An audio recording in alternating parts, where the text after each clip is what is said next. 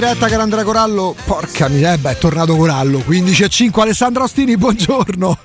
No. Ah, ti sei perso pure due, hai aggiunto pure due ore. Sì, Sono sì, le 13, dai. È tardissimo.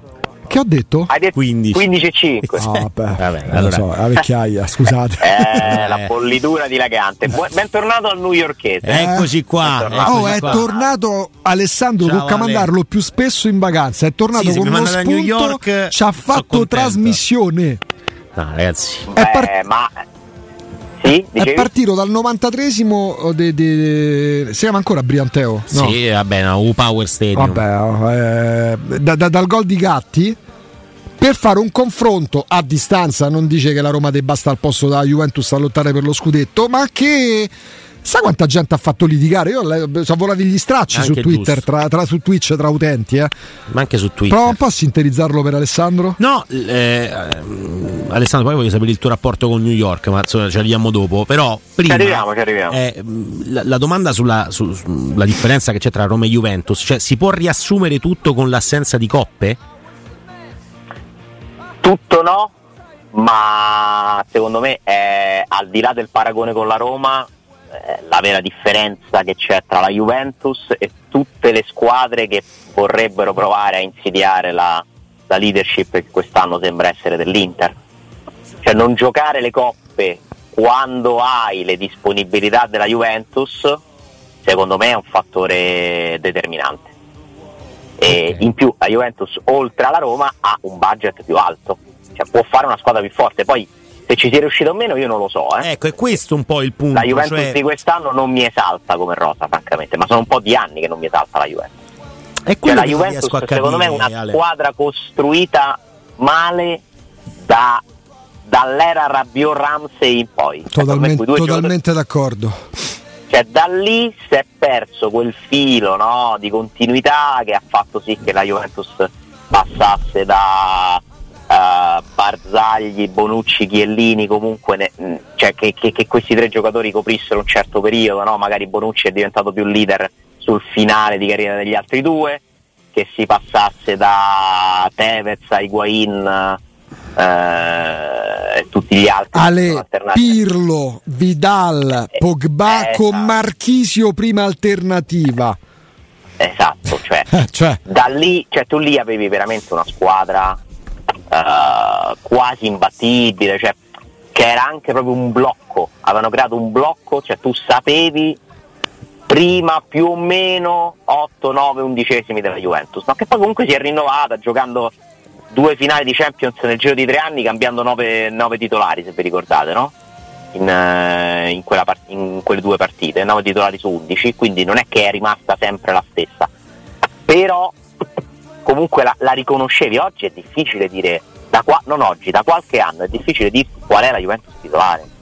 Ha cambiato tanti, troppi giocatori senza trovare de- delle nuove colonne, dei nuovi punti fermi detto tutto questo, quest'anno senza la- la- l'impegno europeo eh, con la voglia di comunque riscattare un'annata che è stata una specie di- di- di annata virtuale lo scorso anno perché loro giocavano sapendo che c'era comunque questo- questa penalizzazione eh, che prima gli hanno data, poi gli hanno tolta, poi gli hanno ridata, comunque sapevano che era una stagione quasi virtuale, no? era difficile concentrarsi sull'obiettivo. Lo scorso anno si è creata una chimica per la quale la Juventus è attualmente insomma, in testa al campionato, in corsa per il campionato e, e non so se avrà la forza di starci fino alla fine perché poi questo vantaggio secondo me non giocare le coppe ti sposta molto nella prima parte di stagione. Cioè quando hai questi cicli di partite continui con le, le 4-5 di campionato più 2 di coppe. Eh, dopodiché un pochino la cosa si pareggia perché la Champions per come è strutturata agli ottavi nel giro di un mese giochi due partite. Eh, è ben diverso no? però intanto questo vantaggio l'ha sfruttato per essere eh, l'antagonista eh, ora la, la- la provocazione, l'argomento, non so come volete definirlo, lanciato da Andrea, io lo capisco perché se andiamo a vedere gli uomini non è molto diversa Nel senso, eh, si può anche qui riuscire ad andare un po' oltre l'ostacolo che può essere legato sia a qualche mancanza nella rosa, a infortuni comunque pesanti, perché io lo dico da mi piace più murignista che murignano. Eh, il post partita di Ginevra a me non è piaciuto, nel senso che la presa di coscienza che magari ci sono giocatori che non hanno mordente, ok, magari si potevano prenderli, a me guarda non faceva impazzire manco nel Lione, ma lì è questione di gusto. Però io mi aspetto che ci sia, dopo due anni e mezzo, con lo stesso allenatore, anche una crescita sotto questo profilo. Vedere la Roma che inizia il secondo tempo, come spesso lo iniziava con Fonseca, pure con Spalletti a volte, eh, con Di Francesco, e dico porca misera, però non ho più questi allenatori. Sono due squadre, tra l'altro, che giocano in maniera molto simile, anche oltre che il sistema di gioco, quindi 3-5-2, ma proprio anche dal punto di vista dello spettacolo. No? Sono due squadre che puntano al risultato, che puntano a fare un gol in più dell'avversario prendendone il meno possibile questo è quello che teoricamente fanno Roma e Juventus, che sono le più simili. E allora, se andiamo sugli effettivi e se andiamo sui giocatori che ha perso la Juventus tra squalifiche, di Pogba, di Fagioli e così via. Eh, di Maria, eh, che comunque lo scorso anno poteva spostare qualcosa, non lo ha fatto alla grandissima se non in campo europeo, ma in campionato non lo ha praticamente mai fatto. E, e, e così via. Se vedi quali sono i giocatori che ha perso la Juve e che tipo di campionato sta facendo, la domanda mi viene, cioè è tutto legato alle coppe, veramente così legato alle coppe? Perché veramente la, il gap nel, nelle due squadre io non lo vedo più di tanto, nelle due rose. Mm, secondo me, ripeto, non è tutto legato alle coppe, però incidono.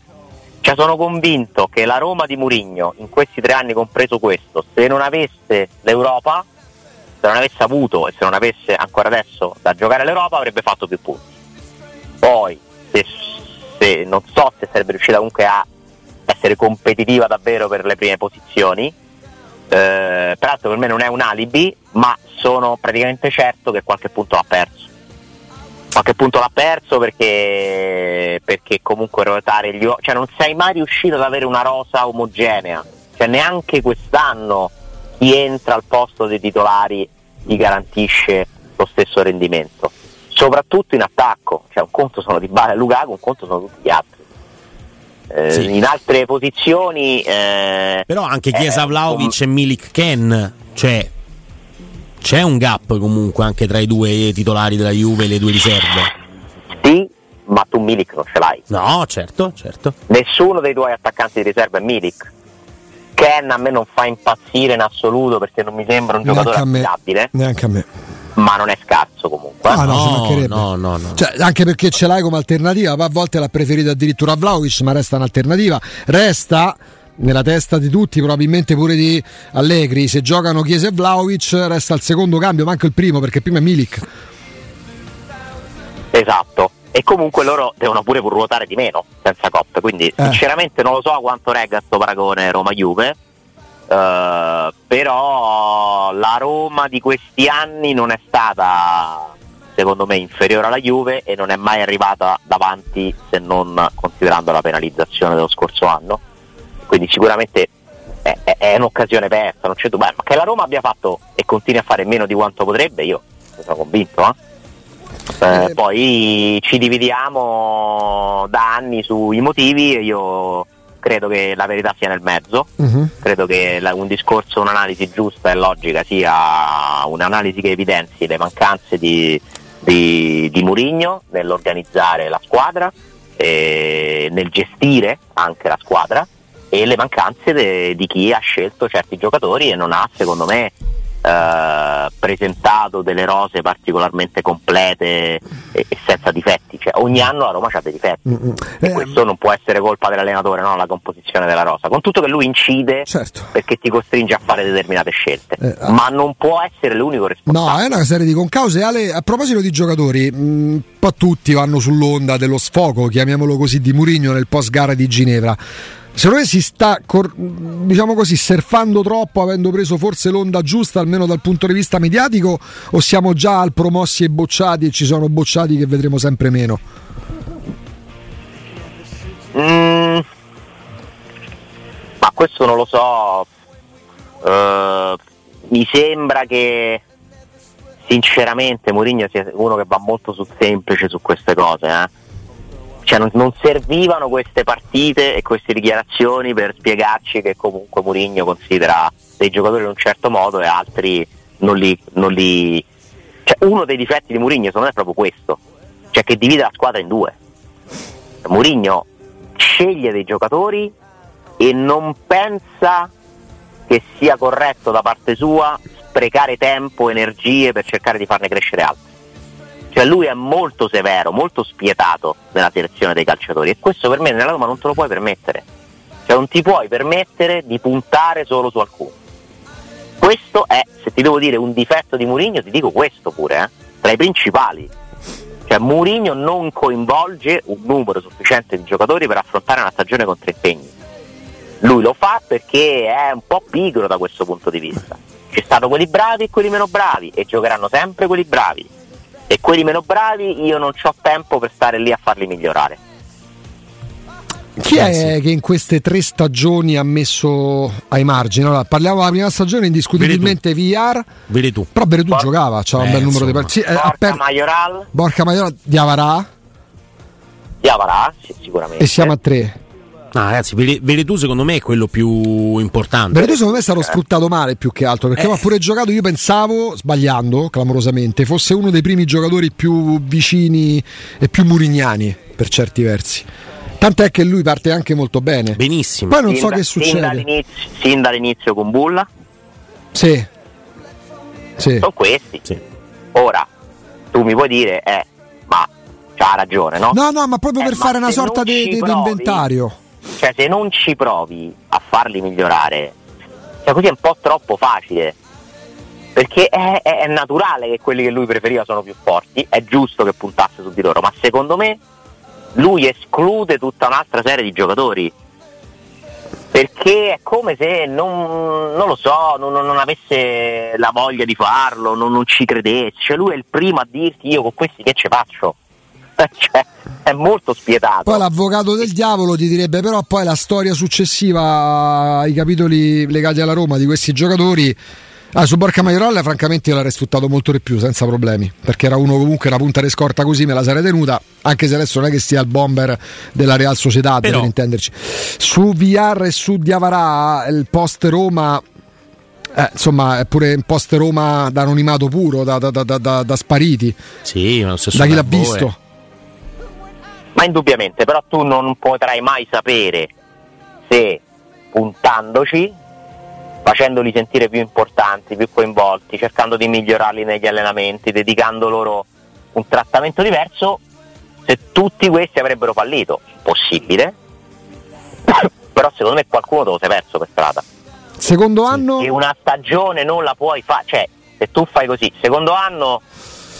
Sempre con bulla. Eh, Belotti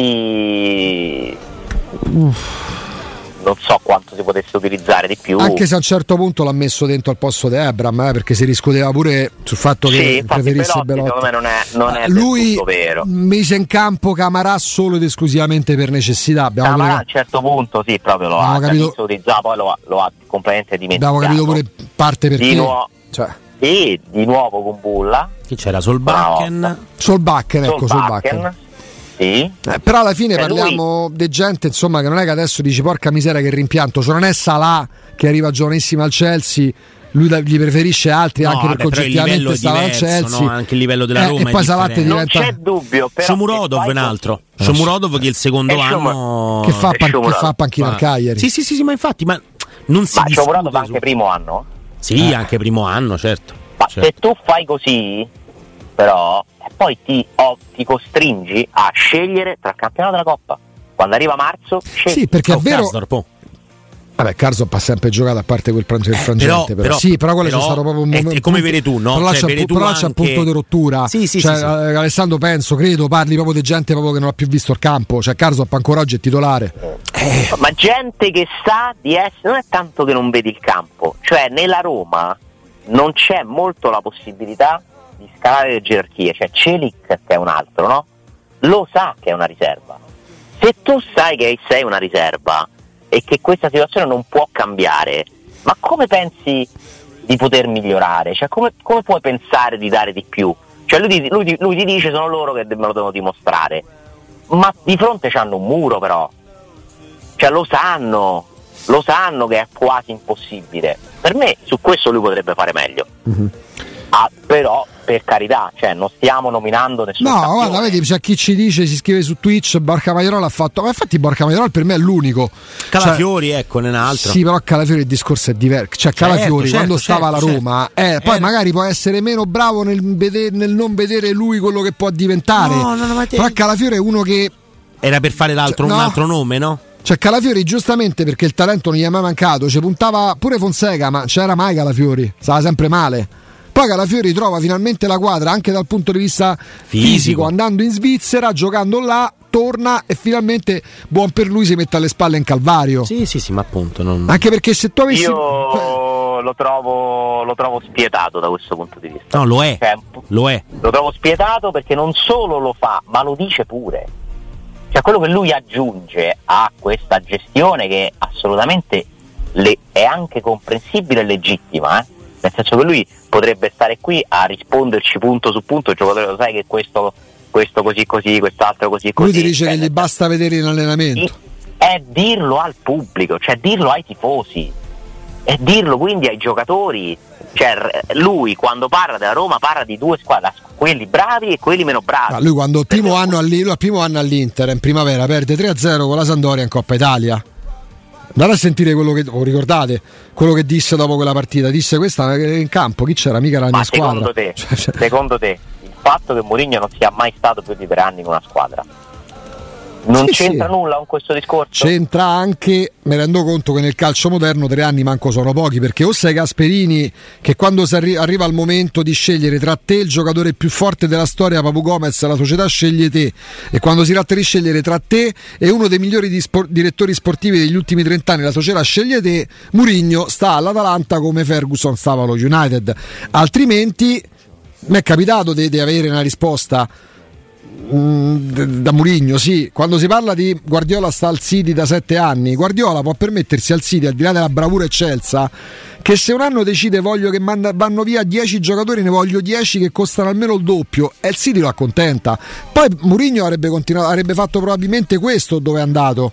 Nella Roma non lo può fare, è consapevole che non possa farlo. Anche quando si è trattato di capire, continua a puntare a met- al netto degli errori su Matic, magari anche soltanto tenendolo e perché i rapporti si erano incrinati scontentando almeno 20 giocatori che rimangono. A quel punto spietatamente fa la scelta, il suo uomo Matic diventa per qualche settimana il signor Matic. Poi è tornato a chiamarlo Nemania, a distanza di un paio di mesi. Sì, sì, è, è un discorso interessante perché cioè, io capisco pure la teoria di chi dice non poteva fare altrimenti, no? Uh, quindi secondo me non è un qualcosa di oggettivo dal mio punto di vista, nella Roma, con il livello di rosa che ti puoi permettere, visto che hai un determinato giro d'affari e devi de- rispettare certe regole, non ti puoi permettere di essere così spietato. Cioè, se lo fai, ti costringi a scegliere tra due competizioni.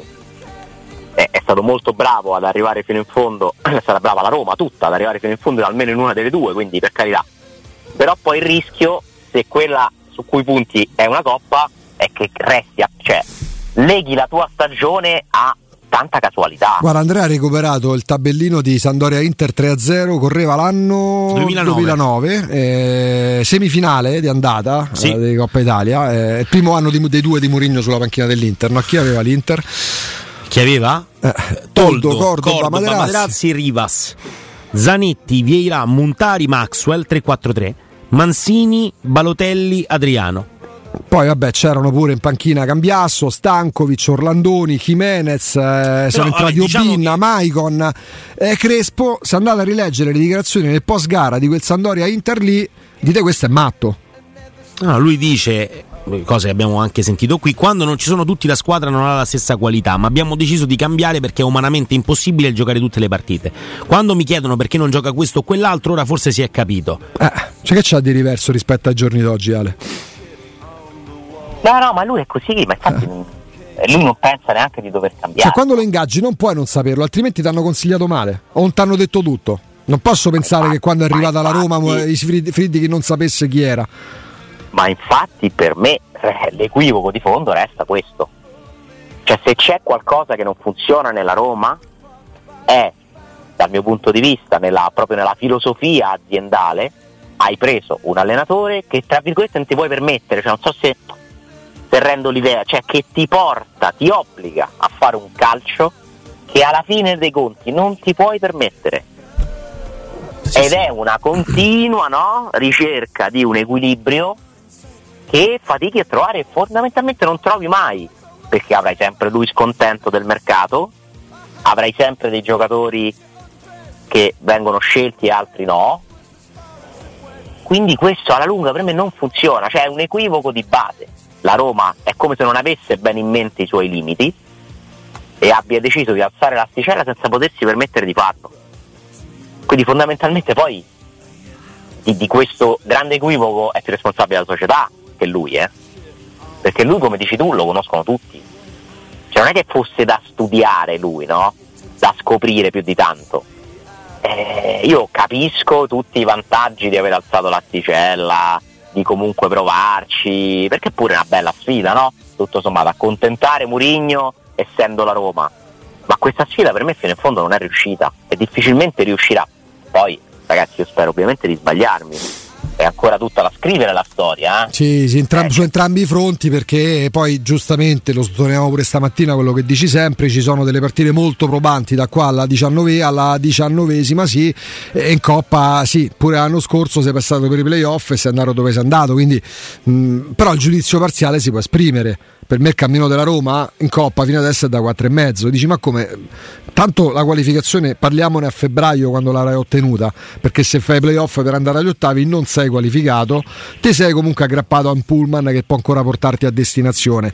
Campionato, il voto è sicuramente più alto non posso non pensare alle gare che hai giocato e soprattutto a quelle che verranno, però poi a tre punti dalla, dalla, dalla zona Champions non me la sento di dire non ci arrivi. E la partita importante, quella di domani, è fondamentale con quello che accadrà poi nel, nel giorno seguente, no, la sera stessa, cioè Napoli-Inter alle ecco. 20.45, una partita da tenere sicuramente d'occhio e sperando insomma che la Roma possa mettere in tasca tre punti che sono complicatissimi. Ne parliamo però tra poco sì. eh, di questa cosa, sì. Alessandro, sì, andiamo in Incastriamo la partita della Roma con quelle delle altre. Dai, dai, vediamo un po' che tipo di giornata ci attende. Torniamo tra pochissimo.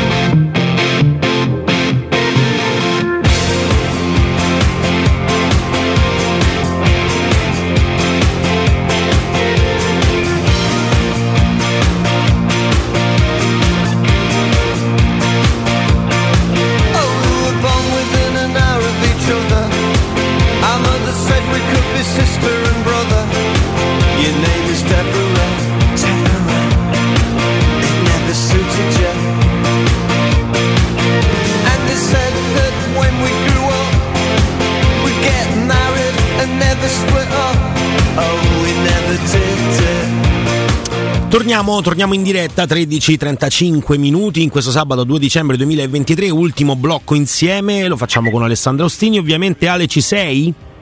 Ci sono. Eccoci qua. Allora, domani c'è la partita. Adesso abbiamo fatto il confronto Roma-Juve, abbiamo fatto una serie di, di esamine anche su quello che ti puoi permettere avendo Murigno in panchina e quindi anche sulle responsabilità della società. Poi c'è il campo, il campo ci mette di fronte un'altra volta un avversario in trasferta dopo una trasferta europea.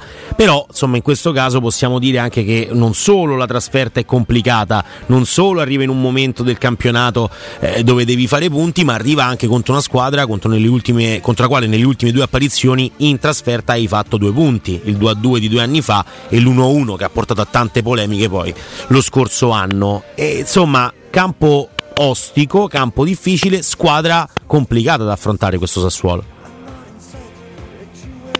Sì, è una partita secondo me molto importante eh, perché darebbe quella solidità ulteriore alla rimonta della Roma che necessita secondo me appunto di una, di una prova un po' più difficile di quelle che ha superato la Roma finora. Cioè non basta battere Lecce, Monza e Udinese in casa, peraltro tutte e tre abbastanza sofferte sì. nel complesso per, per dire che la Roma è davvero rientrata nella corsa per la Champions eh, quindi credo che sia particolarmente importante questa partita eh, non decisiva ovviamente, però sarà un test di quelli che ci continuerà a dire cos'è davvero questa Roma, no? Che resta secondo me sospesa tra la speranza eh, di una crescita e i dubbi su una precarietà che mi pare essere ancora abbastanza abbastanza preoccupante, no? Uh, cioè non è una squadra che, che, che, ti dà garanzie, che ti fa pensare vabbè oggi vinco facile, a me non, non, non me la dà quasi mai questa impressione. E, e, quindi credo che insomma, il Sassuolo sia uh, un buon test, uh, peraltro Sassuolo è una squadra davvero strana perché è capace di tutto e del suo contrario. capace di vincere ripetutamente a San Siro, di vincere anche all'Olimpio con risultati pure roboanti e magari poi di, di cedere di schianto in casa contro più o meno tutti. Eh, Beh, ha fatto 6 punti dei 15 contro l'Inter e la Juventus, cioè non è proprio una cosa ah, eh, banale. Continua, no? eh, cioè cambiano al Sassuolo, cambiano allenatori, giocatori, ma poi la sostanza resta quella. che il Sassuolo ha questa caratteristica, è una squadra troppo forte per, compet- per eh, non eh, salvarsi, no? Sì, sì, sì, cioè, per andare in B, certo però non è mai attrezzata a sufficienza per poter pensare a qualcosa in più, tranne quando poi è riuscita pure ad affacciarsi in Europa con, con la sua dignità, per carità. Eh, è quasi una squadra senza obiettivi, sì, sì, non... che, vi, eh, che, che, vive nella perenne metà classifica e fa proprio un altro sport, cioè lo sport di valorizzazione di giocatori. Cioè, il Sassuolo è una delle poche società d'Italia di calcio che fa business con il calcio perché ha una piazza e una condizione che permette a certi giocatori di, di, crescere, di svilupparsi, di valorizzarsi, li sa rivendere molto abilmente e ne sa scegliere di nuovi di continuo. Cioè il Sassuolo non sbaglia mai comunque la rosa.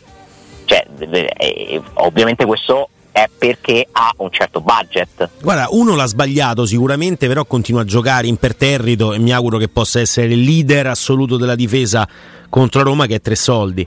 Cioè lui è veramente un giocatore che io non mi spiego. Non, non, non, non comprendo. No, allora, non... puoi non sbagliare mai. Io intendo che nel no, complesso no, certo, non sbaglia certo. mai la Ro, cioè certo. fa sempre in modo che comunque quella metà classifica sia garantita. Sì, sì, è verissimo. Ma questo è dovuto al fatto che ha dei soldi da spendere. Il Sassuolo può comprare più giocatori della Roma. Cioè, questo è il paradosso. Ma non solo della Roma. Perché ha un bilancio sanissimo e vende bene, ha sempre venduto bene. Vende bene, ha una proprietà solida che gli ha dato uno sponsor di maglia autofinanziando praticamente la società che dà tanti soldi. Mi sembra che sia lo secondo sponsor che paga di più. Ma è, è, quasi uno sponsor virtuale, no? Certo. Perché è un modo attraverso cui la proprietà immette liquidità dentro, dentro le dentro casse del club. Certo. Ha un dirigente che non sta simpaticissimo ad Augusto, ma si è fatto strada, è diventato comunque un, un, attore riconosciuto con una certa autorevolezza anche nel calcio, nel calcio mercato come Carnevali.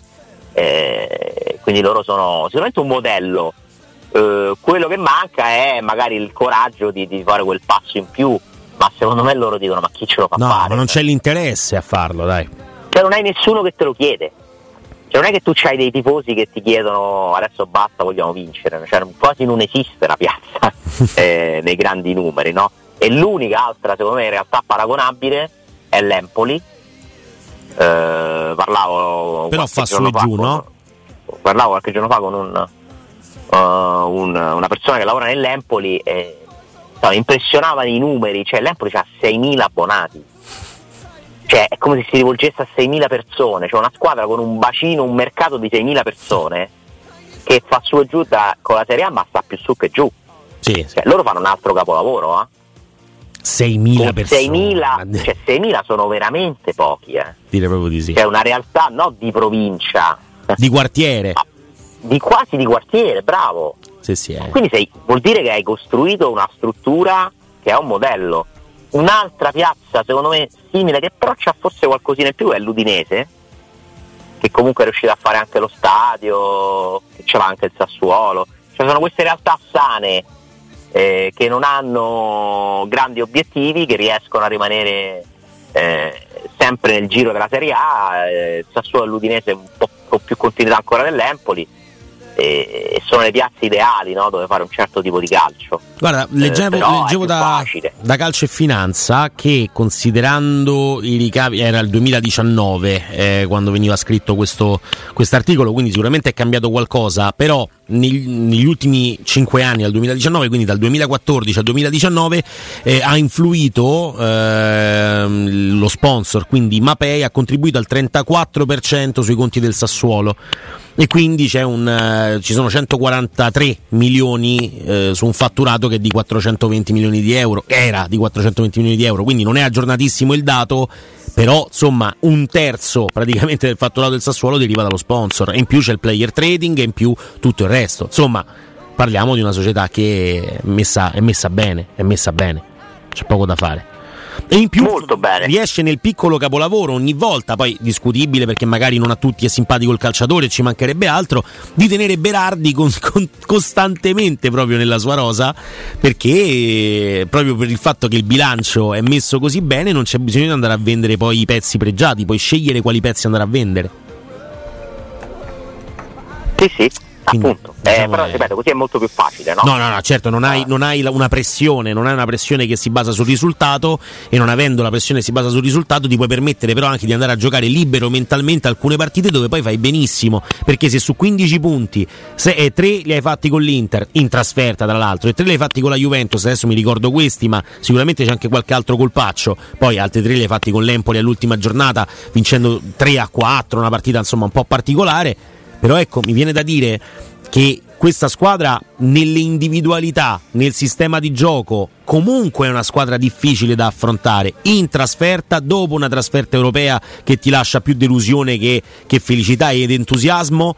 E, insomma, la partita di domani è fondamentale. È una, partita, è una partita sempre pericolosa quella col Sassuolo, in casa, fuori casa, perché non sai mai cosa ti aspetti, trovi di fronte un avversario che non c'ha niente da perdere, che gioca sempre con un animo piuttosto leggero, no? Mm. Eh, in più c'è la stanchezza della Coppa, comunque hanno giocato tanti titolari, non è che cambieranno tantissimi uomini. Comunque sentiremo tra un'oretta circa Murigno. Sì, alle 15, questa, no? Sì, questa che è una notizia, il fatto che parli. Sì, quindi, è, quindi, quindi, alle 14.45, le solito sono sempre il quarto d'ora d'anticipo. Eh sì, fanno la giocata di... sì. Mandarlo Dipende dal pranzo in questo caso. Uh, uh, è, è, è una notizia che parli perché Mourinho nelle settimane di Coppa non parla e il fatto che voglia parlare vuol dire che voglia dire qualcosa. Eh. Questo è, mi, pare, mi, pare, scontato, eh? quindi è un passaggio importante questa, questa conferenza stampa. Sì, sì, e non so bene che cosa aspettarmi, nel senso che poi quello che è, che è stato detto dopo Ginevra è abbastanza esaustivo, no? Cioè, eh, ha parlato di giocatori che vedranno il campo solo quando gli altri saranno morti e, e il riferimento sembrava abbastanza chiaro, era ovviamente ad Awar che continua a, ad essere un po' un...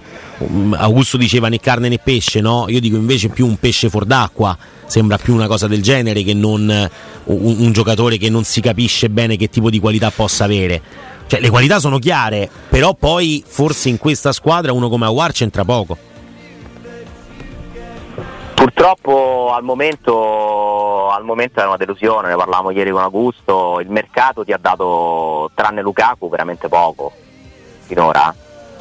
Eh sì, vabbè, Paredes. Dato, il mercato beh. ti ha dato Lukaku, ti ha dato Ndika e Paredes che sono due titolari che però nessuno dei due secondo me ti sta facendo la differenza. E cercando di sì. essere più ottimisti del realismo, de, de, del pragmatismo, ti ha dato pure una prospettiva di una Smoon che comunque pur part-time si sta rivelando utile. Paredes però, però io non lo vedrei come solo, eh.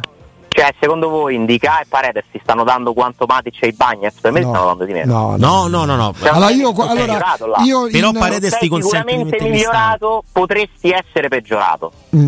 Allora io in, in mm, pro, provato nella mia testa, soprattutto quando ne abbiamo parlato ieri, Ale, perché su Indica penso le stesse identiche cose che pensi te. Ho provato a ricordarmi di quando arrivò i Bagnets. È chiaro che non veniva da un biennio, triennio, quello che è stato nel, nell'Eintracht, che avesse vinto, non è che avesse vinto pure lui eh, l'Europa League, eccetera, eccetera. Eh, però vedevo in i Bagnets dei margini di miglioramento che mi facevano pensare, poi non si è completato nemmeno il suo percorso evidentemente, porca misera questo può diventare davvero un signor giocatore. Su Sundica mi viene da pensare è un buon, gio- è un buon difensore Ok, quindi non vedi neanche la prospettiva. Non so quanti, cioè secondo me, ma è una sensazione mia questa, eh, perché dobbiamo giocare di prospettiva, di proiezioni, aveva più margini di miglioramento il primi Bagnaz di quanti ne abbia oggi Indica, mi vorreste rispondere Vabbè, perché, Indica, diversa, perché cioè. Indica oggi è, è, più calciatore fa, fatto di quando venni Bagnaz. Però mi sembra, non dico che eh, Ale abbia già raggiunto il top de, de, de, del suo possibile rendimento, non vedo in lui, voglio arrivare di Rudiger, Vabbè. capito? Guarda, è ancora presto per dirlo, temo che tu non sia lontano dalla verità.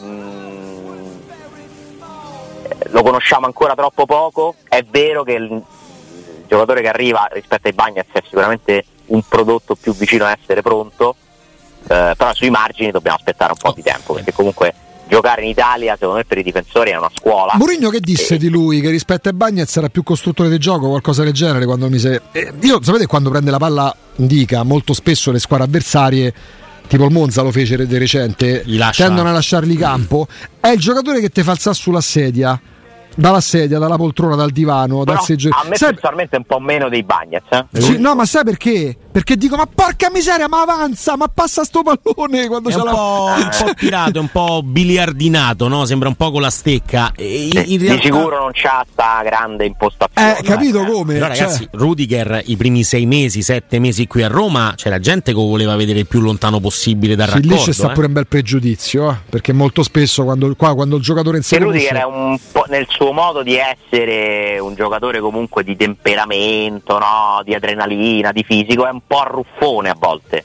Eh sì. Dica è più pulito, più elegante, però mi sembra avere insomma una marcia a meno. Eh? Una marcia a meno soprattutto quando c'è da fare uomo contro uomo, magari in area, saltare, anche impedire di saltare. I difensori sono forti non solo perché staccano di testa sul centravantone, sono forti pure quando mettono nelle condizioni con la postura l'attaccante di non, non... fare quello che vorrebbe fare. I Bagnets è uno che accorcia sull'uomo no? e, che, e, che, quindi rischia di arrivare anche con un po' di veemenza sul pallone rischia, o, o sull'avversario, quindi è più tendente magari al cartellino per gioco ruvido.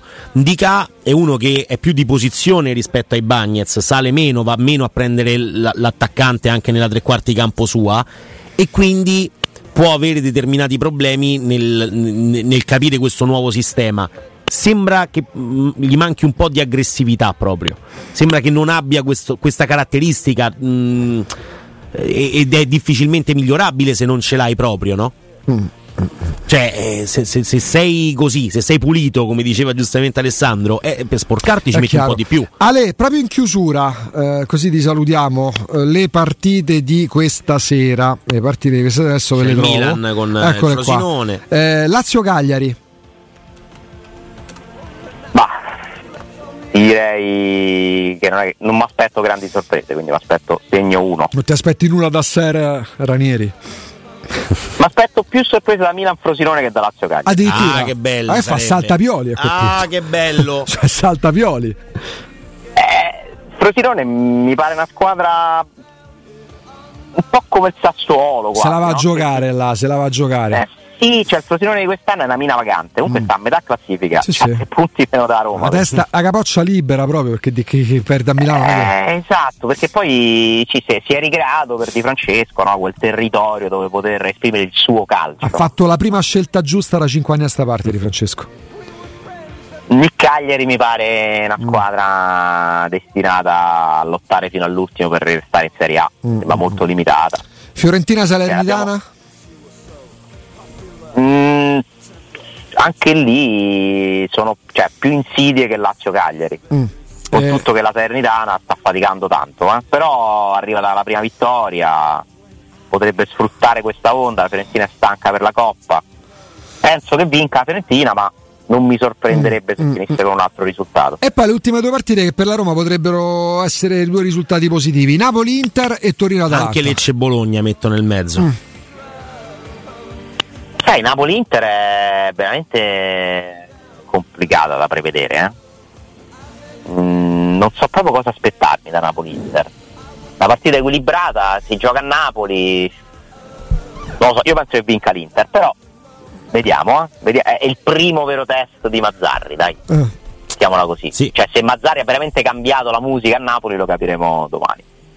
Torino, Atalanta è mm, insomma insidiosetta, dai pure. Cos'è lunedì Torino Atalanta? Sì, lunedì sera. Sì. Pareggio? Beh, ci può stare, ci può stare. Come Classico Lecce Bologna, pareggio. anche Lecce Bologna è una partita che teoricamente può essere da pareggio, no? Sì. Anche se ti dico non lo so, ma aspetto che vinca a Lecce. Ah, Addirittura. Che il Bologna possa iniziare Prima un pochino poi, a... Eh, sì. A meno che non abbiano sì. deciso di fare il Leicester. Alessandro, a lunedì, grazie. Grazie, Un abbraccio a lunedì, grazie a voi. un abbraccio Ciao. grande.